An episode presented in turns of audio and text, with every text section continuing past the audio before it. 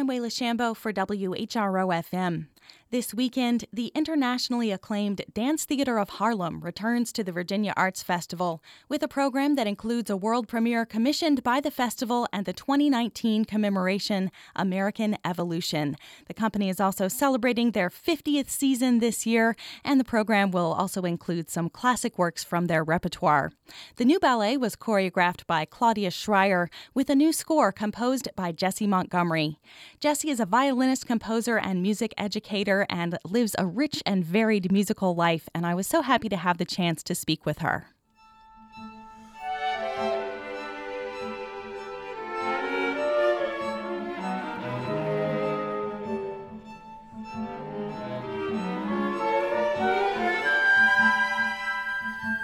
So you've composed this new work for the Dance Theater of Harlem. I was wondering if you take a different approach to writing a piece of music for dance than you would to just writing a standalone concert work. I certainly have taken a different approach, uh, mainly in the fact that I was working in a collaborative way with with Claudia. Normally, I'm you know given an, a commission or an assignment or some kind of some kind you know, I write the piece, I hand it in, it gets performed, that's it.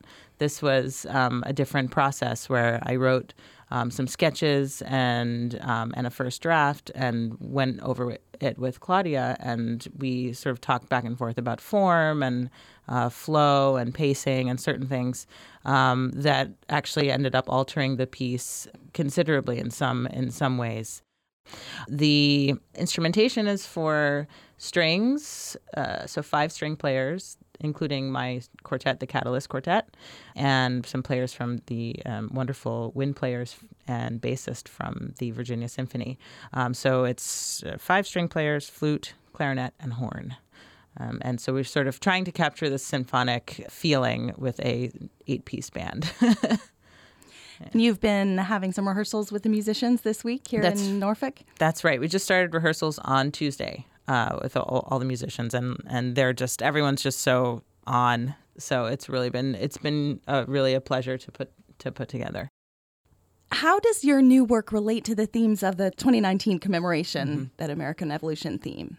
So we wanted, Claudia and I wanted to recognize the recognize this anniversary um, or this this this theme of um, the 1619 Commonwealth of Virginia being established and the um, and the first documented slave ships that, that arrived in Virginia in 1619 and sort of acknowledge uh, acknowledge this um, this event uh, in a way that was sort of that was that's respectful and also really about what the ballet is really about is about the journey and the evolution of the human spirit and sort of how how one evolves from struggle.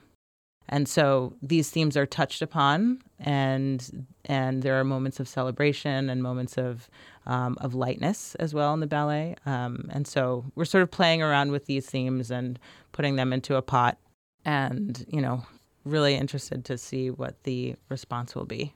Well, I look forward to seeing it. I'm mm-hmm. coming on Sunday, so oh, great. can't wait to see it. Oh, good. And hear it as well. I was wondering also if you could tell us a little more about your work with the Sphinx organization. Sure. Uh, yes. so I I've been affiliated with the Sphinx organization, which is a wonderful um, organization in Detroit. Uh, they've been in business about 23 years or so, 23, 24 years, I want to say. They uh, their mission is to provide opportunities for Black and Latino uh, string players uh, throughout nationally, um, and sometimes they will also bring uh, opportunities for for people to perform abroad as well. And I've been affiliated with them since about 1999 when I first did their competition as a as a high schooler, and I have since uh, served worn many hats and served in many capacities as a mostly as an uh, from an artist standpoint as a teacher and performed in, in many of their ensembles, and I was the composer in residence for the Sphinx Virtuosi for um, a, the season of 2014, and yeah, so and and the quartet, the Catalyst Quartet, was formed out of the Sphinx organization. We were all laureates of the competition that happens every year, and and then they they assembled the Catalyst Quartet from their pool of laureates. Um, and the quartet's been together now for, for eight years. Sphinx has been an extremely important figure in my career for sure. I don't know if you know this, but a young cellist from this area recently won the Sphinx competition Sterling this past year. Sterling Elliott. Elliott. Yes, yeah. of course. Uh, and that see So that we the- were all really thrilled for that. this is one of the things that makes um, Sphinx um, so significant for us because we te- we taught we were his teachers, his chamber music and private teachers are the cellist Karlos Rodriguez um, in our quartet. He was his te- cello teacher one summer, uh, or maybe one or two summers, and so yeah, this was very good news. We're so proud of him, and he's in New York and studying at Juilliard and just doing really really well. Yeah. Have you seen any changes? Speaking of American evolution, the classical music scene, you know, it, do you think that's evolving? Have you seen changes in that, say, since you started being involved with that organization? Yes, you know, I have. I have. There have been some changes um, that have that have been going on. I mean, people like to talk figures, but when the Sphinx organization started, there was a three percent representation in in orchestras of non-white performers, um, and now it's up to five percent, and that's over the course of you know twenty years. But um, that said, there have been there's been a lot of movement within um, orchestras in the past like two years especially there have been um, major shifts in in values and expectations as far as diversity uh, in orchestras and actually right as as we speak now there are conferences going on all over the country about this very topic where they're implementing um, sort of better models than they've had in the past for um, allowing more equ- equitable um, representation within orchestras. Is there anything else you'd like our listeners to know about your new piece and the Dance Theater of Harlem performances this weekend?